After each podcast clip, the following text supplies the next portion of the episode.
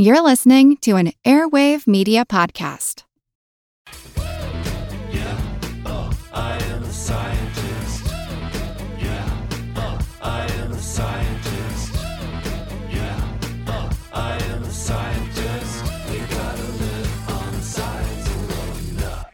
Welcome to Unbiased Science, where we bring scientific method to the madness. We're your hosts, Dr. Jessica Steier and Dr. Andrea Love. And we are changing things up a little bit this week. Um, we know that we said we were going to talk about cancer, but with the ACIP hearing for J&J, we wanted to provide some additional updates.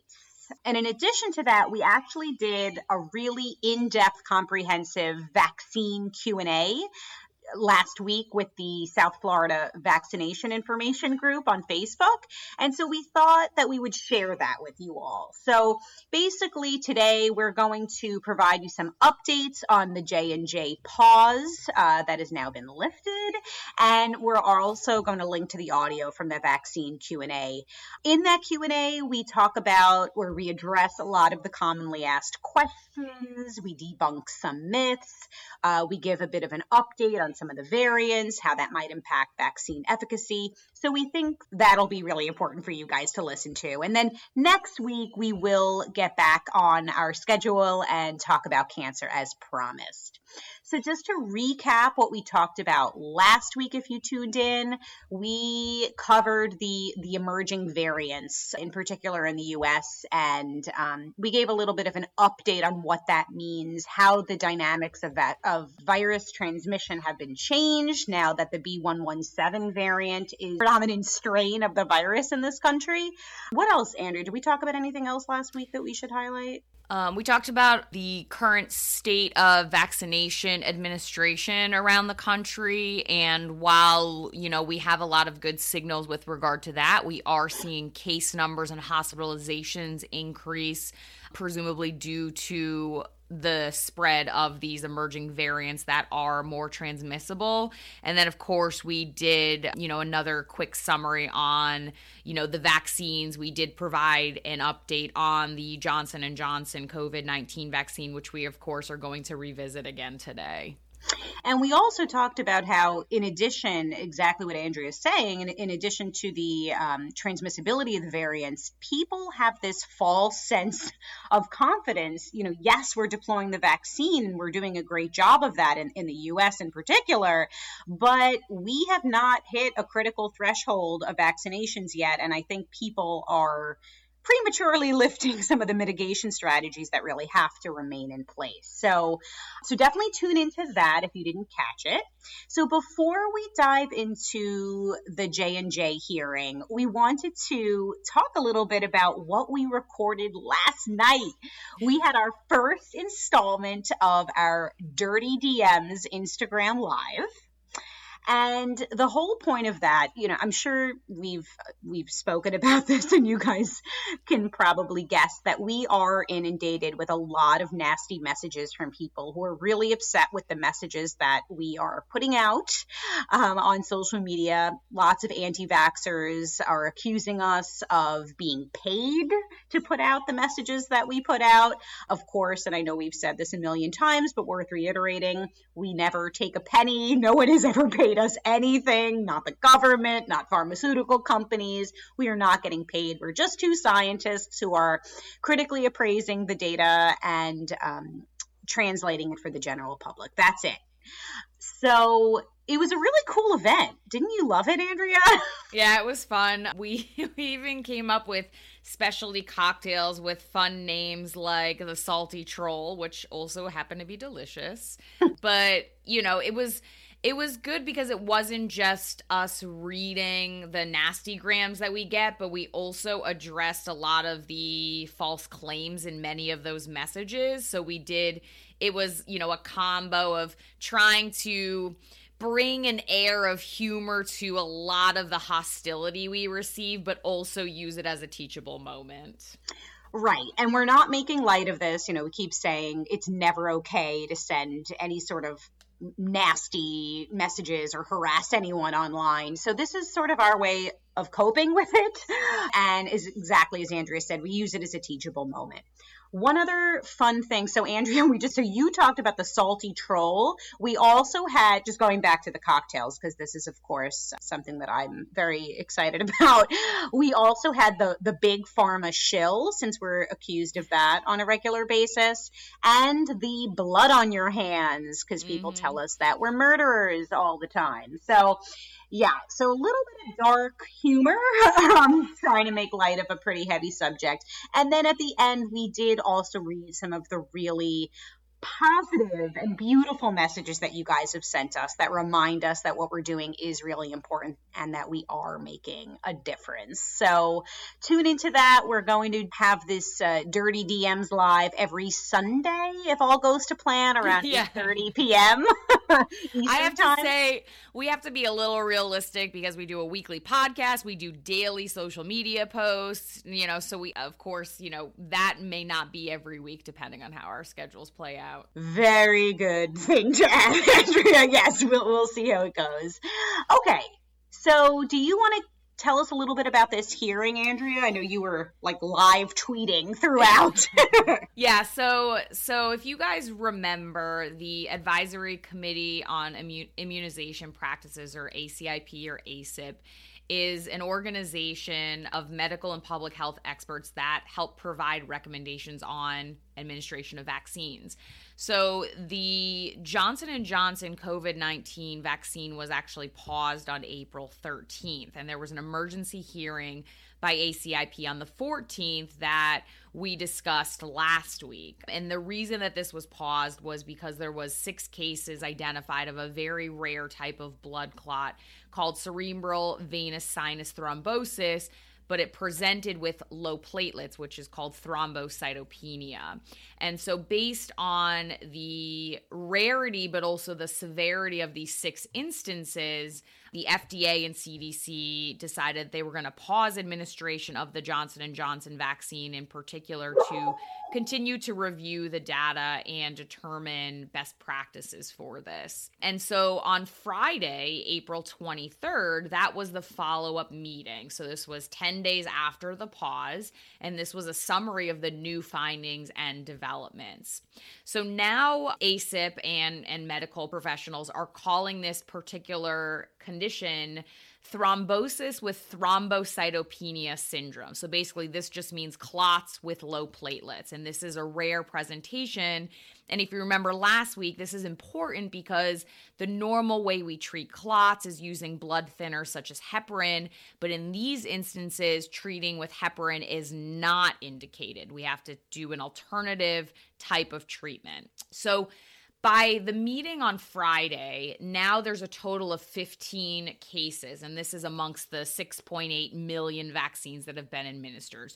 So it is still very rare, but there are a couple of things that, you know, were discussed in particular. So these 15 cases all occurred in women aged 18 to 59.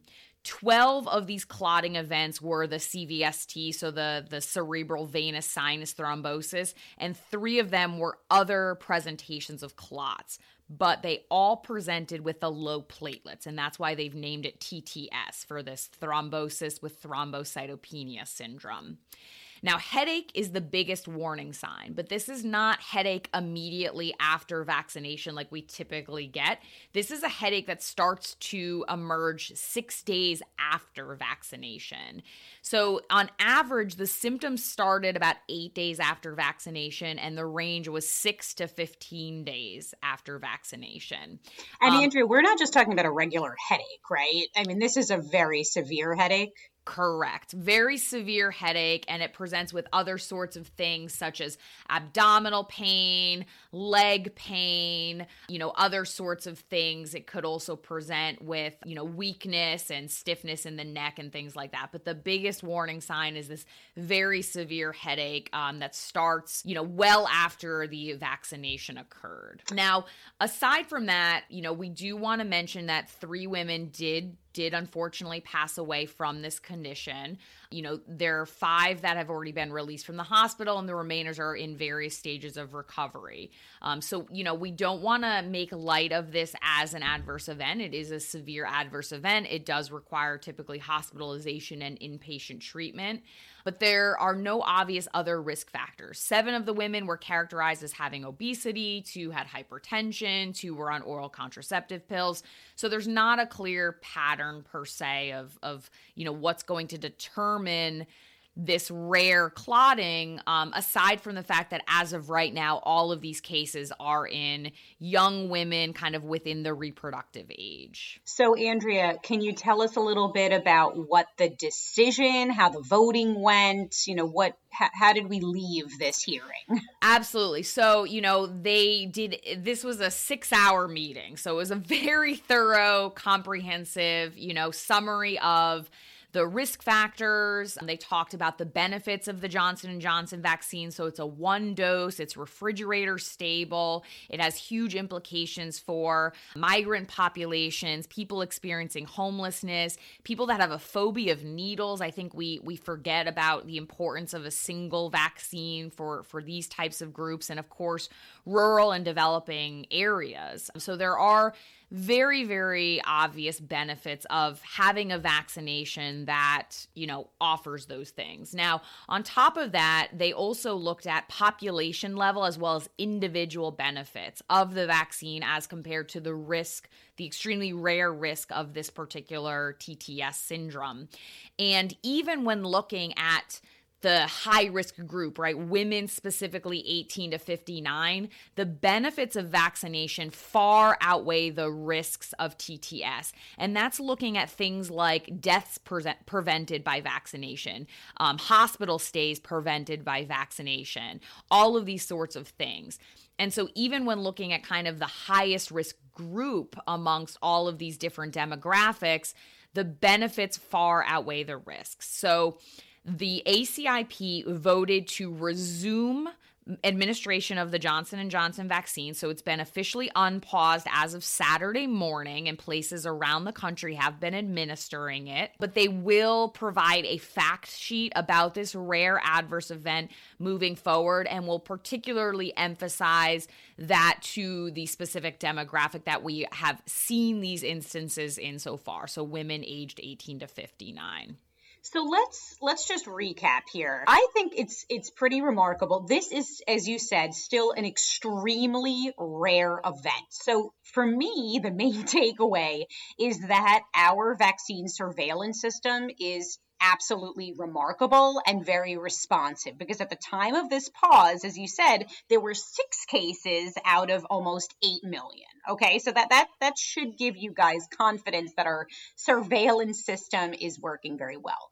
Now people are asking us you know oh we got the J&J vaccine we're nervous what should we be looking for? So again reiterating the fact that this is all extremely rare but some initial warning signs to be to be aware of are as as we just described a very severe headache that starts at least 6 or more days after vaccination and accompanied by some other symptoms such as chills, fever, nausea, vomiting, general malaise, lethargy and abdominal pain. And then later in the clinical course, the severe headache continues with uh, neck pain or stiffness, again, nausea, vomiting, abdominal pain, unilateral weakness, speech difficulty, gaze deviation, loss of consciousness, and potentially seizure. Now, again, these things sound pretty scary, but as Andrea just said, these experts weighed all of the risks and benefits and they determined that the benefits far outweigh the risks and again the pause was lifted one other thing to note people are wondering what this means for the other vaccines that are approved in the US, the Pfizer, BioNTech, and Moderna vaccines. TTS has not been observed after the mRNA vaccines. And as of Friday, there were 182 million doses administered with no cases reported. So let's recap. Let's summarize. So TTS is rare, but clinically serious, has to be taken seriously. It is potentially life-threatening, and it has been observed in association with the J&J COVID-19 vaccine. Again, symptom onset appears to occur at least several days a- after vaccination, typically around one to two weeks. It's also important to recognize TTS early because, as Andrea said, you it, that really you know will impact what the appropriate treatment is because you can't treat it with blood thinners such as heparin, right? So mm-hmm. that's why it's really important to recognize what's going on early on. And I um, think, you know, that mm-hmm. underscores why, you know, everyone is taking this so seriously because it is treatable and manageable as long as you treat it appropriately. Right. Um, again, this should give you guys confidence that our vaccine safety monitoring system is incredible and it is able to rapidly detect rare, even very rare adverse events following immunization and quickly assess safety signals. And of course, this is going to be very, very carefully monitored on an ongoing basis. And it was even proposed, I know, Andrea, we were talking a little bit about this before we started recording. They might actually expand the VAERS database search strategy or TTS reports specifically to allow for robust analysis of clotting events and factors such as thrombocytopenia or low, low platelets, excuse me. So this is something that, that is being taken very, very seriously, but we are happy to see that the pause has been lifted, that there will be information provided to people who do get the J&J shot, but that this one dose vaccine is very important in particular for certain subpopulations and all in all the uh, the benefits far outweigh the risks. Yeah, I mean, I think Jess, you know, we we definitely want to emphasize that, you know, surveillance is very important. The the, you know, expert committees have determined and, you know, have voted that in fact these benefits dramatically outweigh the risks. You know, for for everyone, this this vaccine is very effective at preventing illness, preventing infection, preventing severe disease um, and is is going to have huge implications in tackling the ongoing pandemic. Which you know, as we know, it's not just limited to the U.S. You know, there are countries around the world that are getting hit very, very hard with COVID nineteen right now. All right. Anything else to add before we turn it over to our recording from our vaccine Q and A last week?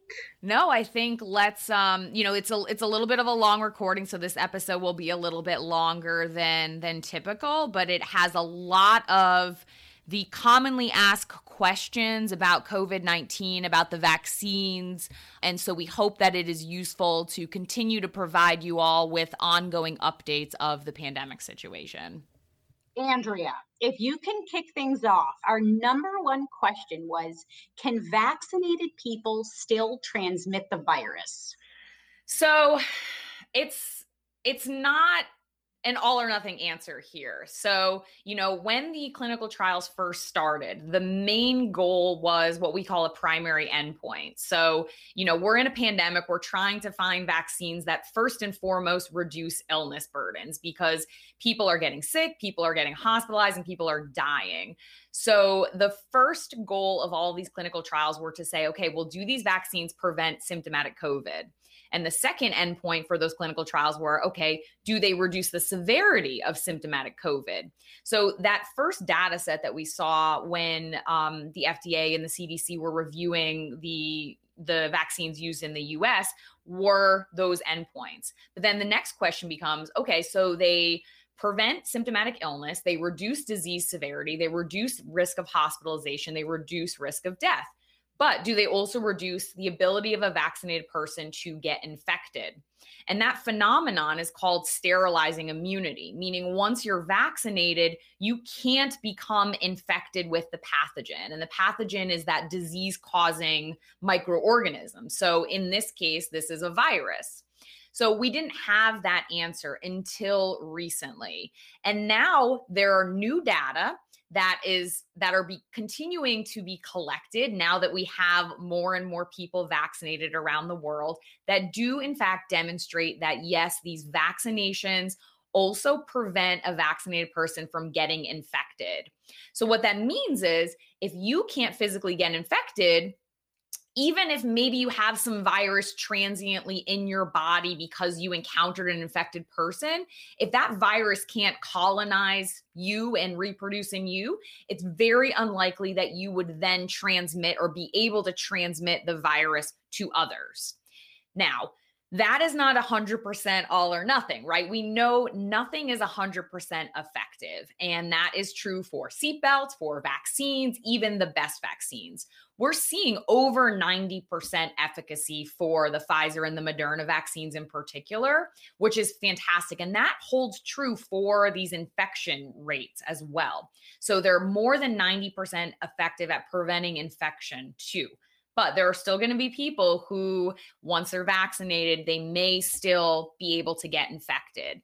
We don't know if those people can then transmit the virus to others. It's less likely because it's probable that the vaccination, even if it's not 100% effective in a single person, will likely reduce how much virus they carry. We just don't know that little component yet. Um, and because we don't have enough people vaccinated around the country yet, we want to still keep wearing our masks in public for that risk that we still just can't answer that question to. When you need mealtime inspiration, it's worth shopping Kroger, where you'll find over 30,000 mouthwatering choices that excite your inner foodie. And no matter what tasty choice you make, you'll enjoy our everyday low prices, plus extra ways to save, like digital coupons worth over $600 each week. You can also save up to $1 off per gallon at the pump with fuel points. More savings and more inspiring flavors make shopping Kroger worth it every time. Kroger, fresh for everyone. Fuel restrictions apply. Well, you just answered the next question, which was if we're vaccinated, why do we need to continue to wear masks? So part of that is precisely what Andrea just said. Um, and it also touches upon something else that folks are asking. There, there have been some reports um, of these breakthrough cases, people getting COVID even after being fully vaccinated. So to be clear, just to be totally clear here, you're only considered fully vaccinated two weeks after your second dose of the vaccine, if you're taking, uh, if we're talking about the Moderna and, and Pfizer vaccines. So it is possible that you are exposed to the virus between doses. It's possible that you were exposed to the virus even before you had your first dose and didn't realize it because because we know that the incubation period for this virus can be up to 14 days. Um, but yes, it is possible because, as Andrea said, nothing in this world is 100%, right? So it is still possible that we're going to see these breakthrough cases. Now, if I'm remembering correctly, I think it's been something like 5,600 breakthrough cases out of like 84 million people who are fully vaccinated in the United States. That is a really, really tiny number. It's less than 1%. Um, so that is huge. That means you know, we saw some news reports that are saying, oh, I think it was 5,800 or 5,840 or something like that. It was like 5,800 people contracted COVID after being vaccinated. And again, they're they're forgetting that that denominator, how many people have been vaccinated, and it's been millions and millions of people. So, you know, having a breakthrough rate of less than 1% is phenomenal. Um, you know, and on top of that, even if you are a breakthrough breakthrough case, it is much more likely that your case will be milder. Um, you will be less likely to require hospitalization, and you'll be less likely to have more poor outcomes. Um, so that's really important to keep in mind. The vaccines do an incredible. First of all, they do an incredible job of preventing illness, as we know, but they also do an even better job at preventing hospitalization, severe illness, and of course, death. Mm-hmm. So really incredible efficacy. There were some questions that came through Andrea about, you know, do people's immune systems react differently? Um, are some people better protected than others? I'm not going to even attempt to butcher it, so I'll turn it over to you. Yeah, so you know, we talk a lot about efficacy, right? So people are like, okay, what what does 95% efficacy really mean? And efficacy is population level. So what that's saying is when we're looking at the proportion of people that got sick or got infected, whatever that that parameter you're looking at is, um, it's that many people in the unvaccinated contingency versus the number of people in the vaccinated contingency. It's not saying within an individual person, you're 95% protected. So some people are going to be fully protected. They're not going to get infected. They're not going to get ill. They're not going to get severely ill, and so on and so forth. There are going to be some people population level that are at greater risk on an individual level. Um, and those are going to be people that have less robust immune responses. So we know that people that fall generally into that category are older people because our immune system tends to decline as we age um, people with immunocompromised disorders. So, people that are cancer patients that are undergoing treatment, people that are transplant recipients that are um, obviously on immunosuppressants to, to you know, anti rejection meds. Um, people that have autoimmune disorders that are on medications to dampen that immune response for their disease itself. So those people are going to be less likely to have as robust an immune response to vaccination, which means that they may be generally speaking, at higher risk for being one of those breakthrough cases. And it's not to say that vaccination is dangerous for them, it is safe um, but it just might not be quite as effective for them. And that is why we need herd immunity. Herd immunity, this concept is not let the susceptible people fend for themselves. It's get the vast majority of the population protected so we can make this bubble around susceptible people, people that can't be vaccinated currently, like children, or people that were vaccinated, but the vaccine is less likely to be as robust in them. And that is the goal of getting as many people as possible vaccinated. And now, Andrea, you're you touched on herd immunity. We did get some questions about herd immunity, and exactly as Andrea explained, it's basically a population level defense. I picture like all of us holding up our shields and protecting as a group against this virus. And you know there are different ways to estimate the, the amount of herd immunity that critical threshold how many people in our population need to be vaccinated to achieve that level of herd immunity and typically the estimates are anywhere between 70 to on the upper end 90% of people Right. Right now, I think we're at about 25% of the US population. Sorry, Andrea, you were about no, to say No, something. I was going to say, you know, that estimate depends on how the reproductive value of the virus. So the more efficiently the virus spreads, the more quickly it can reproduce. That's going to inch that threshold for herd immunity up. And so we're seeing new variants that are more transmissible. Some have evidence that they cause more severe illness. That may mean that our herd immunity threshold is going to climb a little bit more. But right now, we're still estimating that we need at least 75% of the population vaccinated. So we have a ways to go, guys. And that's why sessions like these are so important because we really need to get the word out. Um, and, you know, we're protecting, as Andrea said, we're protecting everyone, every single person who gets vaccinated is doing so for our entire population. So if you've been vaccinated, thank you so much. You you you've helped all of us. So Andrea, you mentioned variants. We got so many questions about variants. So maybe we could spend a little bit of time talking about those. Um, so we've spent some time on our podcast, of course, discussing this. We've done some posts recently about the B117 variant, also known as the UK variant, which is now the dominant strain in this predominant strain in this country. Um, what we've seen is that children are actually now driving transmission. Now, what does this mean? It doesn't mean that children are more likely to transmit the virus than adults. It means that previously, when you think about the original strain of the virus, for some reason, children really weren't transmitting it that much. That's not the case with the UK variant. So we're seeing these major outbreaks around the country linked to children, gather, school gatherings, sporting events where you have a lot of young young children and young adults gathering. Um, Andrea, were you going to jump in with something? Or? Yeah. So you know there's it's it's kind of multifactorial right so we have if you look at the breakdown of who's been vaccinated in the US it's very heavy toward weighted towards older persons people with pre-existing conditions and part of that was because those were the priority groups initially so everybody in that group that has wanted a vaccine at least has um, at least in the US. We know that this is very different in other countries, um, but at least in the US, they have gotten an opportunity to get vaccinated. So those individuals are now protected. So we're seeing fewer and fewer cases of older persons, people with um, lower. Um, you know uh, higher risk factors and and higher risk for severe illness and what that's doing is it's also shifting the demographics of the susceptible population to younger individuals and so that coupled with these new variants um, especially the uk variant b117 which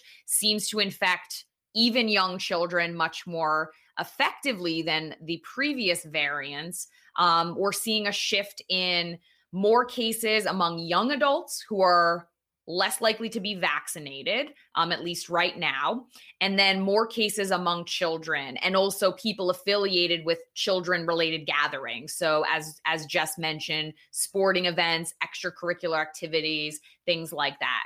And what that means is um, we need younger adults to get vaccinated. So we're seeing a shift in hop- hospitalizations as well. So we're seeing increases in case numbers and hospitalizations, but the proportion of those individuals are now younger adults. So, what that means is younger adults need to get vaccinated too, because they're now getting more severely ill and they're going to have poor outcomes. There is some evidence that these variants, in particular the B117, may cause more severe illness in young adults. It doesn't appear that they cause more severe illness in children, but they can be transmitted very effectively by children. So, since children cannot be vaccinated yet, we need them to continue to wear their masks. We need everybody in public to continue to wear their masks because these variants spread more quickly than the previous virus in the US. And since we don't have that herd immunity threshold yet, we want to make sure that we continue to slow the spread down. And the reason for that is because the faster the virus spreads, the faster new mutations can arise. So mutations themselves are completely random. It's just errors during reproduction of the virus or replication. But the more times a virus replicates, the more times these random errors can accumulate. And eventually, those random errors are going to give the virus some advantage. So, we're seeing in the case of the B117 that some of those advantages seem to be related to how efficiently the virus can infect us. And so, that's going to be a mutation that will be selected for evolutionarily. And so we need to make sure that we don't provide an environment for more mutations of the virus. So, in public, even if you're vaccinated, you want to continue wearing your masks. For children, now that we know that these variants can be transmitted amongst children and to adults that children interact with, we want to make sure that children are wearing their masks and we're being very careful until we have more people vaccinated. Thank you, Andrea. I have had to mute myself because my children are here making quite a bit of noise. So thank you so much. So what what about how these variants are impacting vaccine efficacy? Because everyone wants to know, you know, are we going to need booster shots? And so the short answer is, I mean, it, it what the good news is that the vaccines, the current vaccines that are approved um, in the US, they do still demonstrate high efficacy against the B117 variant, right? So that that's the good news. However, as Andrea just pointed out, we're concerned about new variants emerging, and we don't know if the vaccines are going to have high efficacy against those variants. Right. And we actually have other variants in the US. Um, B117 is the most predominant of all of the different virus variants in the country right now. But again, that could shift depending on how much uncontrolled spread we continue to observe. Um, but as of right now, the data demonstrate that the vaccines we have available are effective against the B117. The limited data we have um, for some of these smaller studies does suggest that they may also be effective against some of the other variants. It may be slightly reduced, but it doesn't seem to be completely gone. Um, but as far as a booster goes, we don't know yet. Um, you know, there are some musings that we may need a single boost um, maybe about at about a year and then we might not need anything moving forward it's very different than the flu virus i want to be clear about that the flu virus is in its well the flu virus is a whole family of viruses and they mutate extremely extremely quickly and i'm not going to get into why that is but um, it's very different behavior and so we wouldn't expect it to be identical to what we you know do with an annual flu vaccine but we may need a single booster and it may need to be reformulated to adjust and accommodate these these emerging variants and Pfizer and Moderna in particular are actually already addressing this. They're already formulating these slightly altered vaccines and basically what they do is that template that they use, the RNA template for that spike protein, is adjusted um, a little bit to accommodate that new mutation in the spike protein so that when our body makes the new spike protein, it will include that change. So maybe now is a good time to talk about the data that were recently released by Pfizer BioNTech and Moderna. So, of course, these trials are ongoing, right? And at this point, we have about six months of data for both the Pfizer and the Moderna vaccines. And so they announced, or Pfizer earlier this month announced that they had this this fantastic finding in their trials that the vaccines maintained excellent efficacy over close to 92% if i'm not 91 point something percent efficacy measured at six months after the second dose of the vaccine. Mm-hmm. What this means is that the vaccine is effective for at least six months. it does not mean that it's only that it's only effective for six months, right? So of course we're going to continue to monitor over time. We expect all the experts expect that efficacy will remain very high for you know much longer than six months but we're limited by the data we have available and moderna also released uh, very similar uh, data showing uh, also i think it was over 90% over 90% yep. at six months after the second dose so exactly. that's fantastic news exactly there were some questions, Andrea. People always ask us, do we have a favorite between Pfizer, Moderna, or Johnson and Johnson? So right. obviously, we know, and we will speak about it briefly. Um, that you know, of course, the Johnson and Johnson vaccine is on hold, and we will talk about that momentarily. Um, I happen to have received the Moderna vaccine. Andrea received the Pfizer vaccine. We would have received any vaccine, including Johnson and Johnson. The thing we want to we like to highlight about the Johnson and Johnson vaccine is that people seem to think that it's somehow worse than the other two vaccines. That's not the case. Those trials were conducted later on, right? And in a different at different time in different places and at a time when there were more variants circulating. So what seems like reduced efficacy is probably just a reflection of real world effectiveness of the vaccines at a time when the variants were more prevalent. Andrea, and also, you know, yep. it's a single dose vaccine, right? So we know that a two dose regimen, you have this, I'm going to try and draw it with my hands, but you have this initial bump of antibody production and you have other things going on too. We use antibodies as like a simple endpoint, um, but you also have a T cell response and you have other things going on. But you have this initial bump of antibodies relative to no antibodies and then it declines a little bit. And then after that second dose you ramp it up and you boost it with that second dose. Um, it's called a prime boost regimen and that's a two dose and that's what we're seeing with the moderna and the pfizer.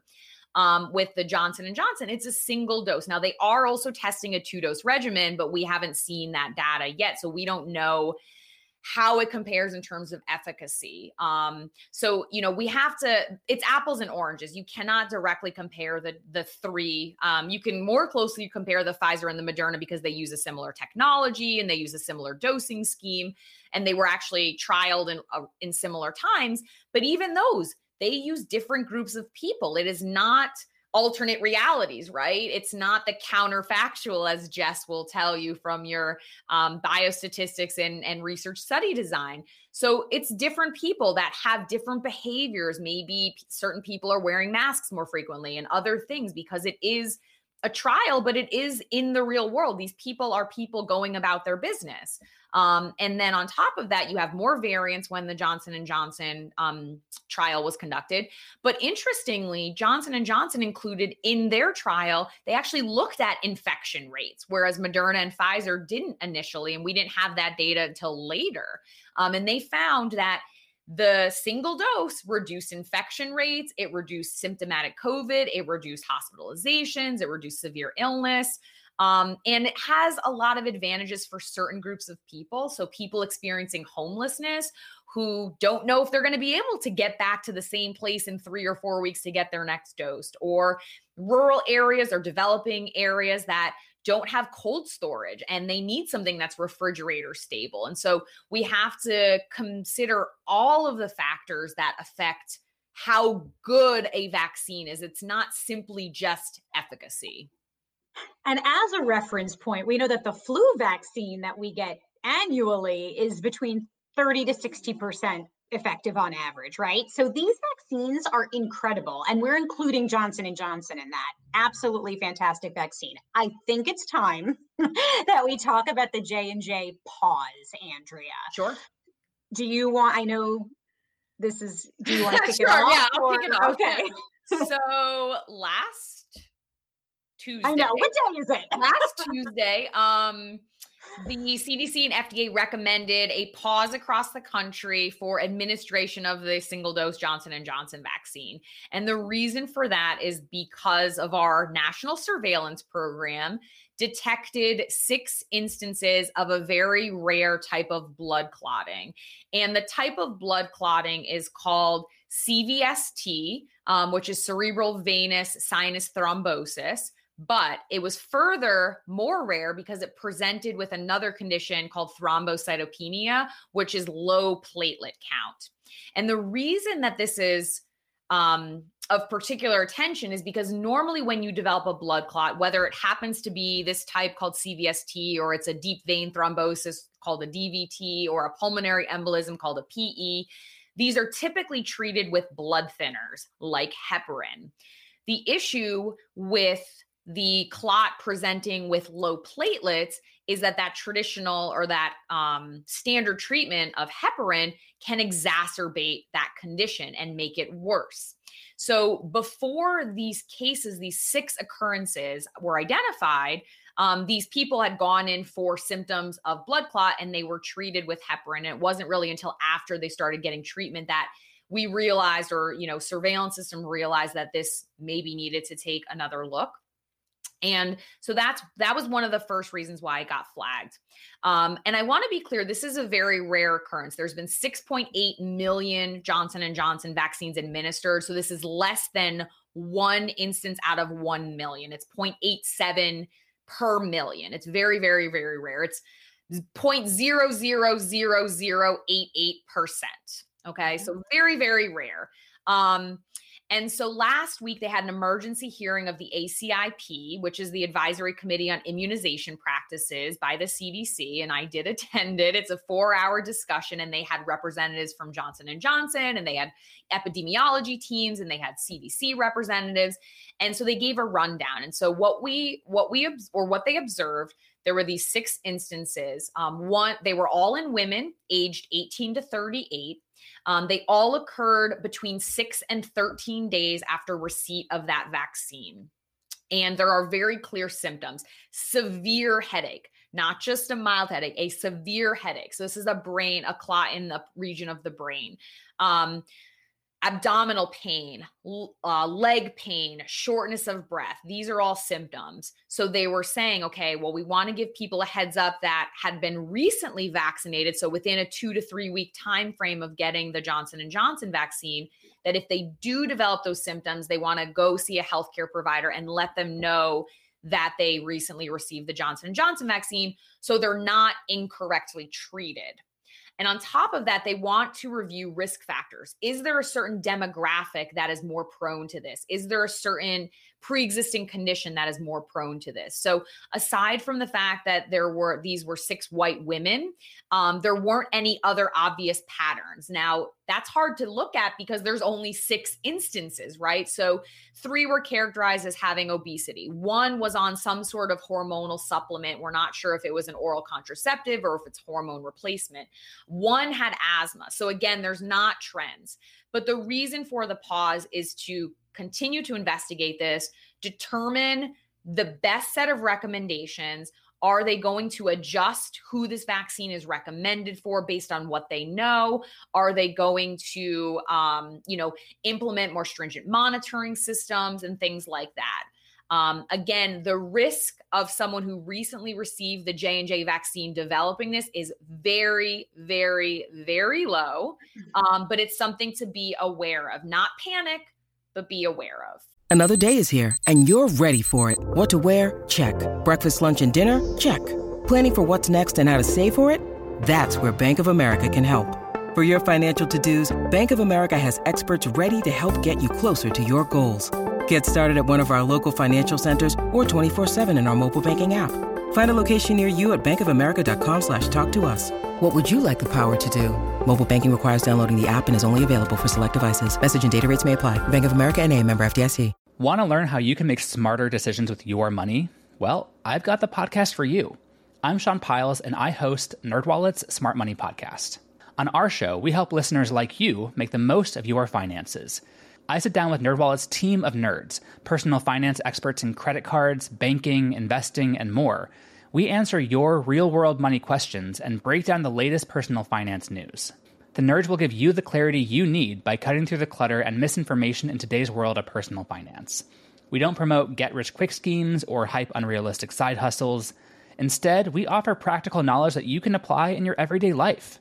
You'll learn about strategies to help you build your wealth, invest wisely, shop for financial products, and plan for major life events.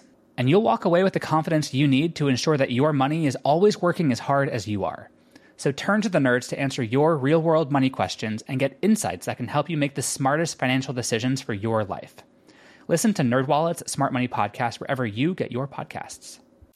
So my main takeaway from this, and that was so beautifully said as always, Andrea, is that when you hear people say, "Oh, these vaccines are, you know, unsafe, they're not monitored," my goodness, there is nothing, no product, no food we ingest, no drug we take, no product we use, no makeup we apply to our skin that is more rigorously tested and monitored than these vaccines. The whole world is looking at these vaccines. And something with a prevalence rate of 0.00008% would basically shut down and put this vaccine on pause should give you all confidence confidence that we are monitoring this. This is, I mean, talk about rigorous safety testing. It doesn't get more rigorous than this. All right, Andrea, shifting gears slightly, um, we got some questions about well, I guess some related questions. Can the vaccine give you COVID? Is first. And second, can you test positive after receiving the vaccine? So, the, the short answers are no absolutely not. There is 0% chance that you can get covid from these vaccines. There is zero live sars-cov-2 that's the virus that causes covid. There is zero live virus present in any of the vaccines. That's for around the world in um, well andrea if you wanted to break down the different vaccine technologies the two mrna vaccines that we have the pfizer and the moderna vaccines they don't have any virus present whatsoever right in the johnson and johnson maybe you could explain to us how there's the viral sure. vector zero SARS-CoV-2, no no live virus whatsoever. So there's no possible way that you can be infected with COVID-19 and therefore there's also no possible way that you're going to test positive after receiving the vaccine. Yeah, so you summed it up Jess. Um you cannot get covid from these vaccines um so the johnson so the mrna again it's it's a template so rna is a template for a protein so we have this little segment of rna that basically is the template for that one oh i'm going to use my my visual aid again so this is this is COVID. Here he is. Um, this is the SARS-CoV-2 virus. So the virus itself has RNA inside of it, and that is its genetic material that allows it to make more baby viruses. Um, these yellow prongs that are sticking out, these are the spike proteins, and the red outside is another protein called the nucleocapsid protein. So the the RNA that we use in the vaccine is just the template to make this one little protein of this whole virus. So when we get vaccinated, our bodies recognize that RNA and they're like, hey, RNA, I'm going to make this protein. So it makes this spike protein. And then our immune system that's circulating is like, oh, that that's not a human protein. I need to go defend against it.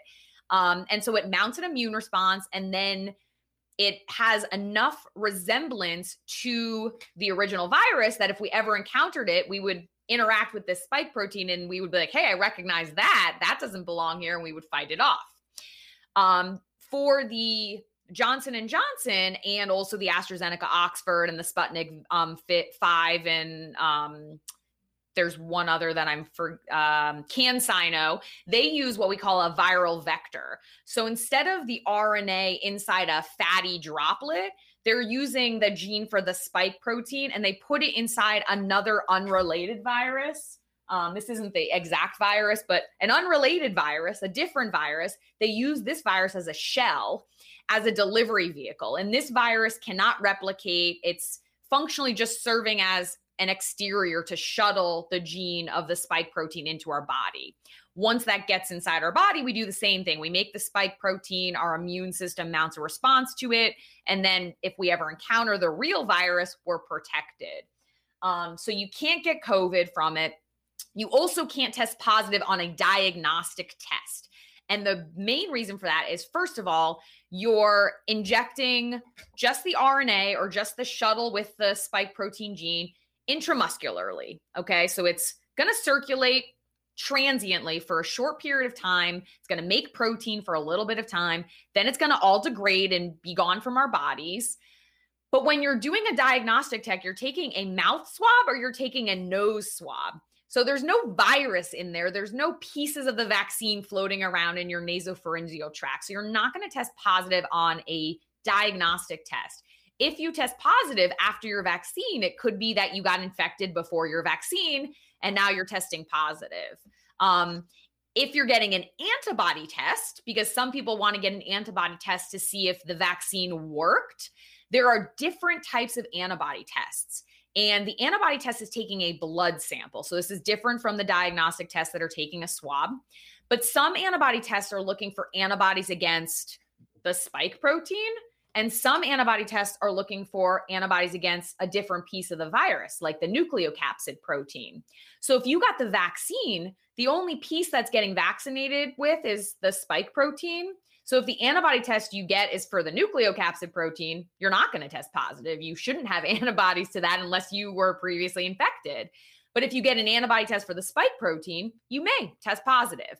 But it's not generally recommended because these tests are just qualitative. It's yes, no. Unless you're going to a more comprehensive lab analysis, it's not telling you how much antibody you have. So it can't give you an indication of how protected you are against the virus based on an antibody test.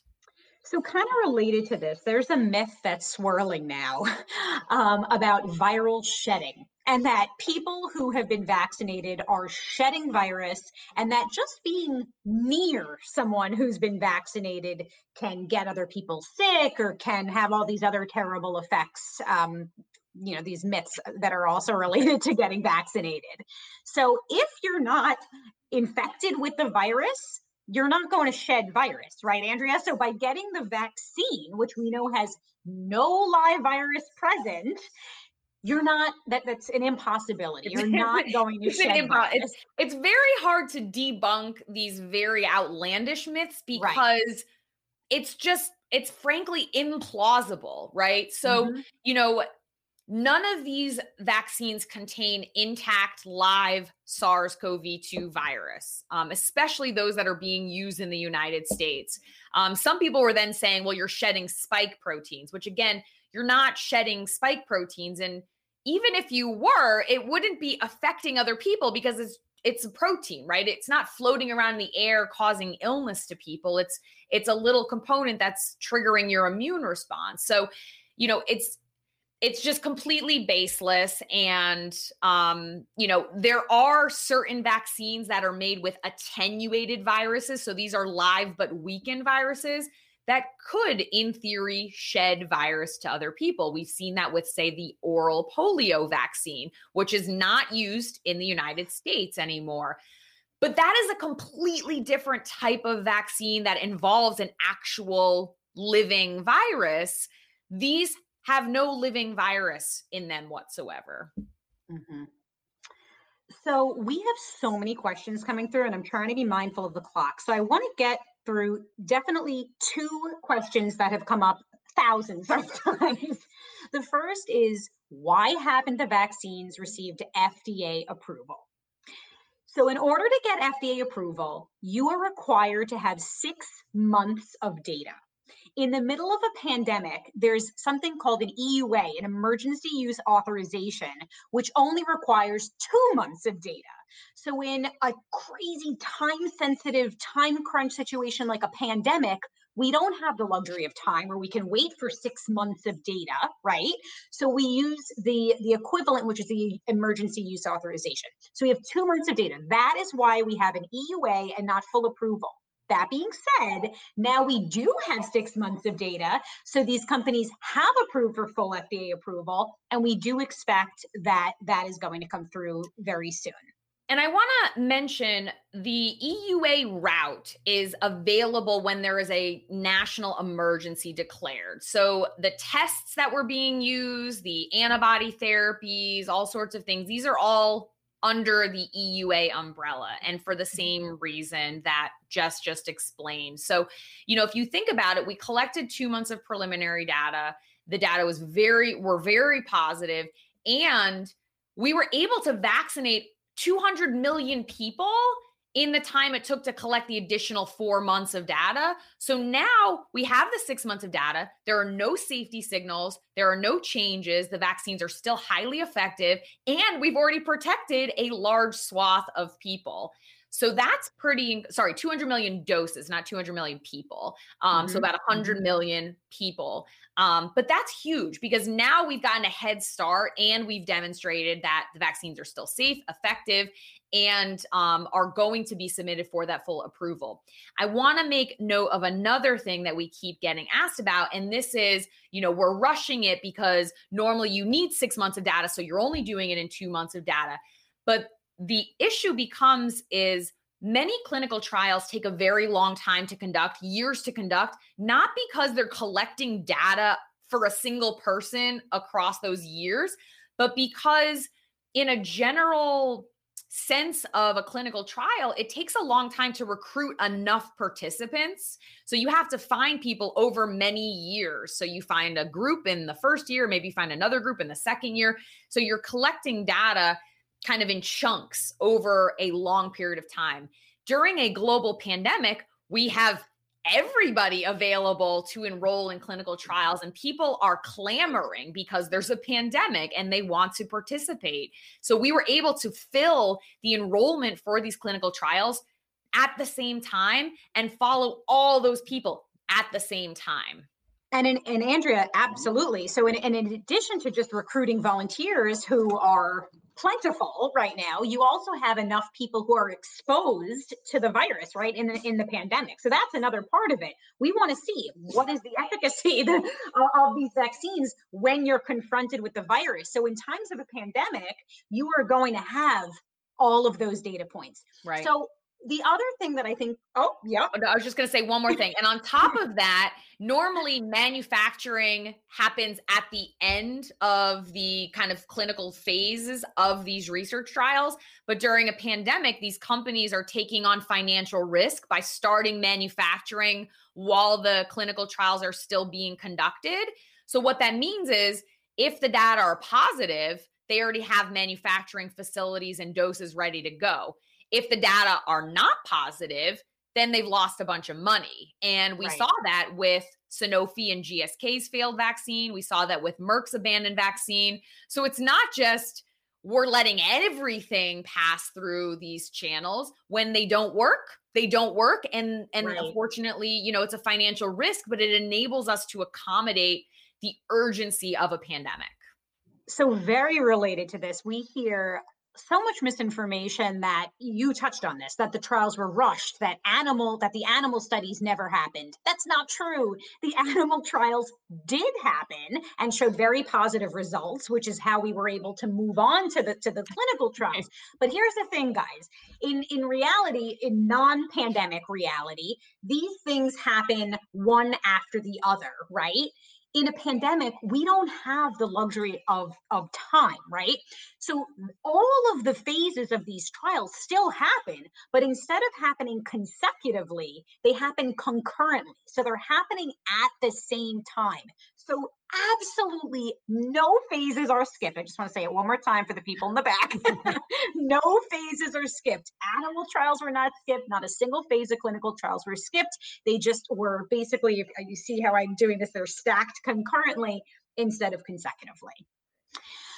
All right, next mega myth that we have to talk about is well i don't know if it's a myth but it's a major cause for hesitancy is that we don't have long-term data.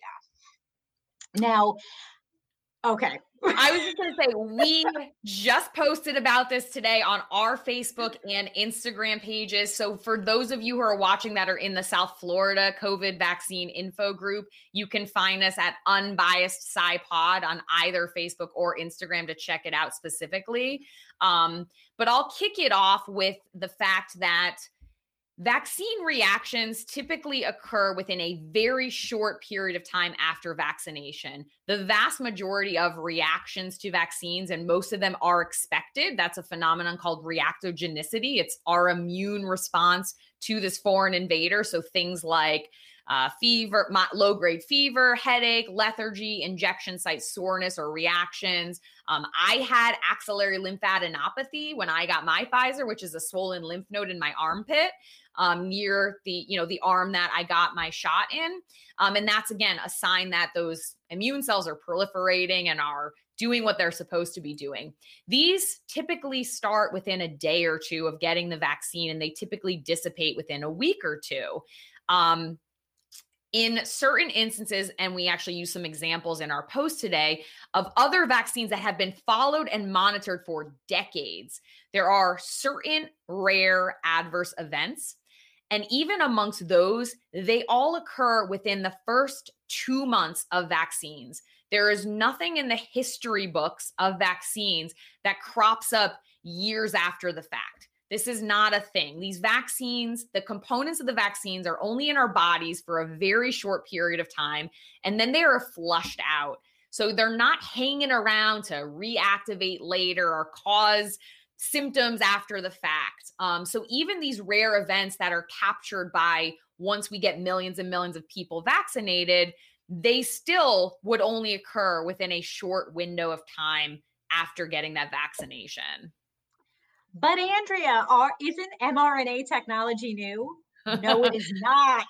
no, it is not. We have decades of data on our mRNA technology, over three decades of data. And actually, there were mRNA vaccines that were in development and did go through animal trials and some clinical trials with human beings. And they actually, there, there were no major safety issues flagged.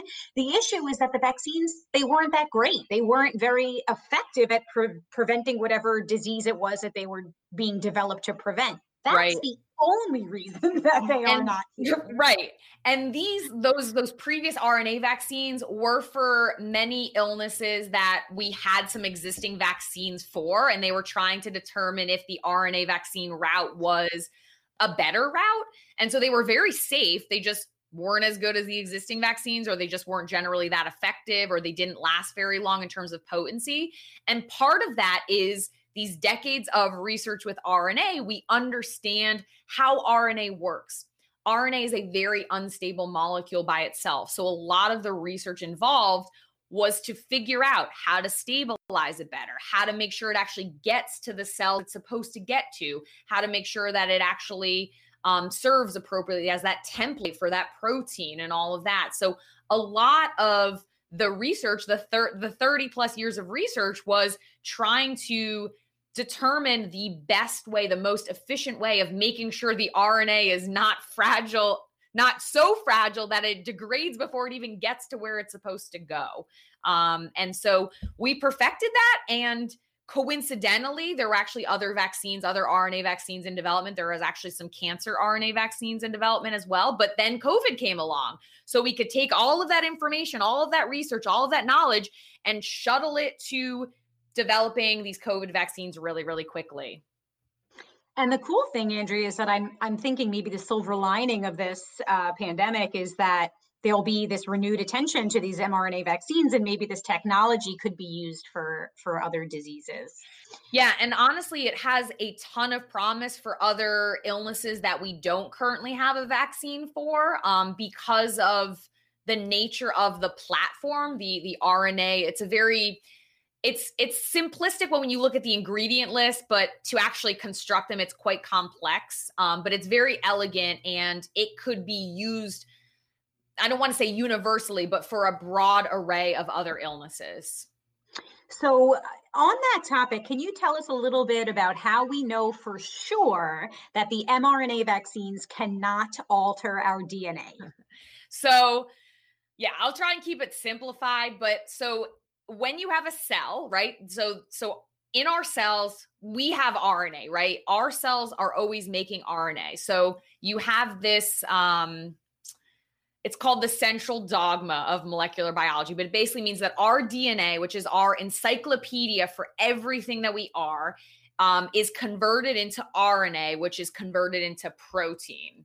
So RNA is kind of the intermediate between the DNA and the protein, which is the physical representation of our genes. So that could be things like hair color, eye color, the protein that your fingernails are made of. All of these things are ultimately from proteins that came by way of RNA. Now, DNA is contained inside a specific compartment within our cells called the nucleus, and that is segregated from the rest of our cells. RNA is maintained and it lives in an entirely different compartment of our cells than our DNA. And that's going to be true even with these RNAs that we're getting injected during the vaccine. They don't have any sort of sequence or template on them that would allow them to get into our nucleus and interact with our DNA. And on top of that, they're just not compatible molecules. Just because they have the NA in both of them, they're very different molecules. DNA is very different from RNA. Um, so they're not interacting with our DNA. We've heard a lot of people saying that it's a type of gene therapy and this is not a gene therapy. This is a vaccine. A vaccine is something that triggers an immune response and that's what this is doing. Um, and again it is not interacting with our dna on top of that these rnas as i mentioned are fragile. They only exist for a short period of time to make that protein and then they deteriorate and degrade. So they're not hanging out in our bodies for long periods of time. It's it's you know days at most. So basically, in a nutshell, it's an impossibility. It is biologically implausible. It, it cannot happen, right? Okay. So I'm trying to be mindful of the clock here. I think we should answer one more question that did come up quite a bit, and then okay. we can turn things back over to, to Russ and Catherine uh, to bring us home. But we get asked a lot, you know, I had COVID last year, earlier this year. You know, I'm assuming I have some protection, I have some antibodies. I don't need to get the vaccine. It's not that important for me. I'll give my layman's, uh, my layperson's uh, response to that, and Andrea, you could chime in. But natural infection versus or uh, natural immunity versus vaccine induced immunity are two very different things. And what we've seen with this particular virus is that the antibodies that are generated by natural infection, if you actually get COVID 19, they aren't as robust and they don't last as long as vaccine induced immunity. And so, yes, even if you've had COVID 19, you absolutely should get the vaccine. So, we think that people who have had COVID, they have protection for about three months or so.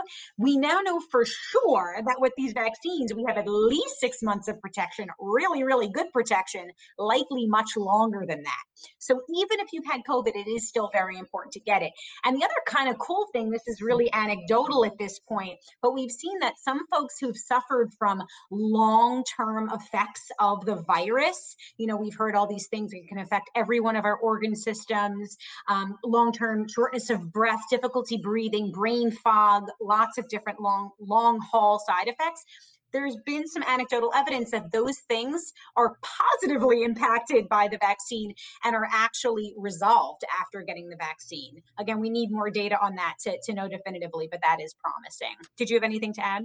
Yeah, I'll just add that, you know, not only are we in the case of these vaccines, we're seeing that the immune response to vaccination is more robust than natural infection. But we also have to keep in mind that natural immunity is variable from person to person. Some people might have a very potent response and have pretty strong natural immunity. Some people have pretty low response and pretty, you know, nominal natural immunity. And there's about 10% of people that mount no natural immunity after getting infected whatsoever.